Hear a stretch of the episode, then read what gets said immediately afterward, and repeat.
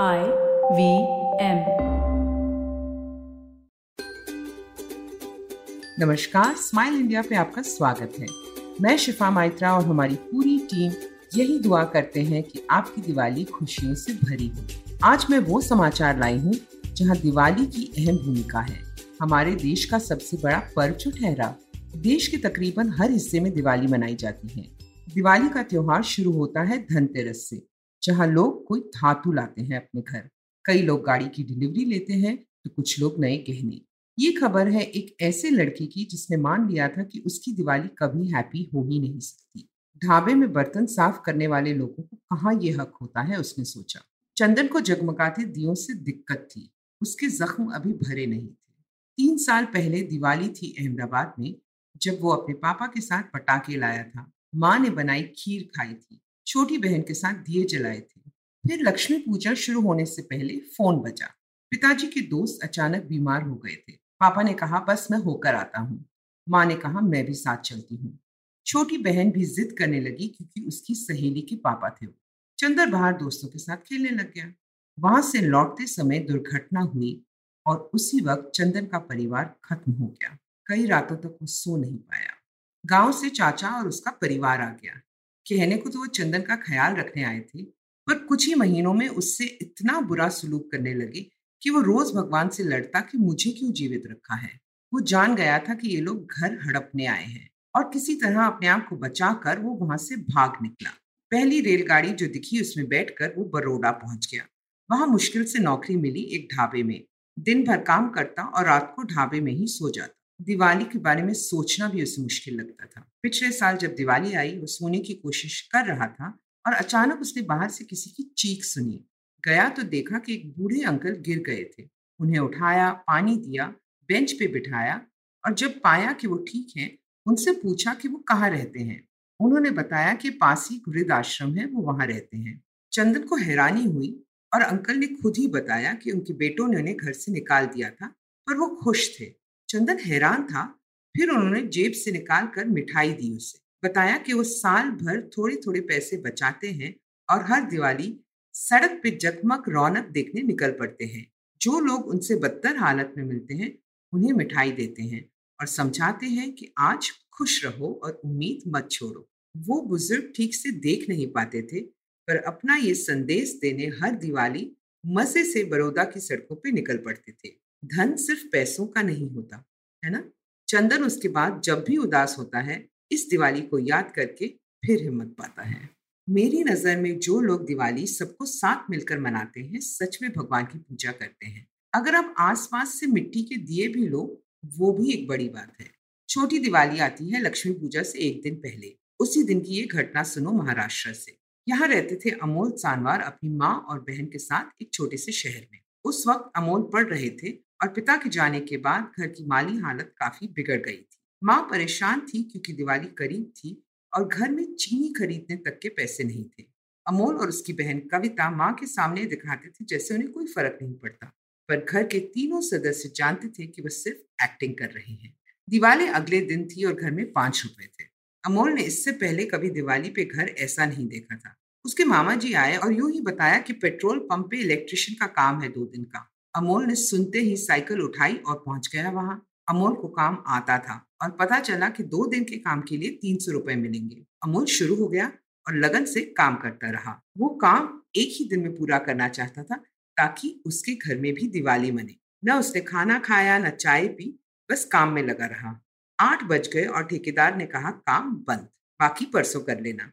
अमोल का काम तकरीबन पूरा हो गया था, पर पैसे अब उसे दिवाली के बाद ही मिलते जब काम खत्म होता। मायूस वो निकलने वाला था जब ठेकेदार ने कहा कि तुमने तो कमाल कर दिया और तीन सौ सौ के नोट थमा कर कहा, मुझे यकीन है कि तुम दिवाली के बाद आकर ये काम खत्म कर दोगे। अमोल की आँखों में खुशी के आँसू भर आए। रास्ते में कुछ पैसों से रंग खरीदा और बाकी माँ के हाथों में जाके थमा दिए। भाई और बहन उसी वक्त घर की सफ़ाई और सफेदी में जुट गए। सुबह तीन बजे थे जब काम खत्म हुआ और वो सोए। दिवाली के दिन अमोल के घर में भी दिए जले और हलवा भी बना। माँ लक्ष्मी अमोल की लगन से प्रसन्न हो गई ऐसा प्रतीत होता है, क्योंकि आज वो दुबई में एक बड़ी कंपनी में सीनियर पोस्ट पे लगा है। अमोल साथ में शिव प्रभा चैरिटेबल ट्रस्ट भी चलाता है, जहाँ उसके ज़िले के बच्चों की पढ़ाई का खर्च वो उठाता है। दिवाली की तैयारी जल्दी शुरू कर देनी चाहिए ना? घर की सफ़ाई होती है, तोरण, रंगोली सजती है, ताकि लक्ष्मी माँ प्रसन्न होकर परिवार को आशीर्वाद दे। अपनी तरह से हर कोई ये करता है। मुझे याद है जब मैं पहली बार घर से दूर थी दिवाली पे, मैं अपने लिए दिए खरीद के लाई, फूलों से रंगोली बनाई और शाम को ऑफ़िस में जितने भी लोग घर नहीं जा पाए दिवाली पे, मेरे यहाँ आए और वो भी एक यादगार शाम बनी। दिवाली का दिन लोग कोशिश करते हैं कि परिवार के साथ ही बिताएँ। विमल देव वासुदेवन ऐसा नहीं कर पाते थे क्योंकि उन्हें काम से फुर्सत ही नहीं मिलती थी।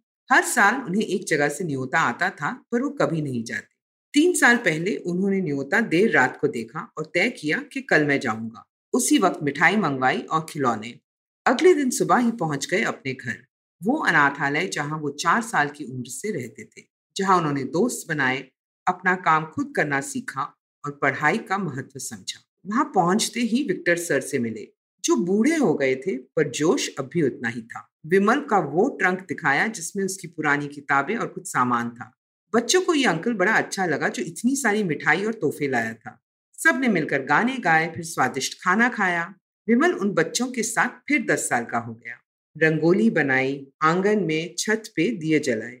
अगले दिन सुबह विक्टर सर के साथ चाय पीते हुए विमल ने हिचकिचाते हुए कुछ पूछा, क्या वो यहाँ के चार बच्चों की पढ़ाई और बाकी भी सारे खर्च उठा सकता है जब तक वो पढ़ना चाहे? विक्टर सर खुश हुए और पूछा कौन से चार बच्चों का जीवन बदलना चाहते हो? विमल की आँखें झुकी रही और उसने कहा, वो आप तय करो। सिर्फ़ बड़ी सी रकम का चेक टेबल पर रखकर निकल गया। और इसी तरह उस दिवाली, चार बच्चों और एक विमल ने वो खुशी पाई जो त्योहार के कारण ही मुमकिन हो पाई।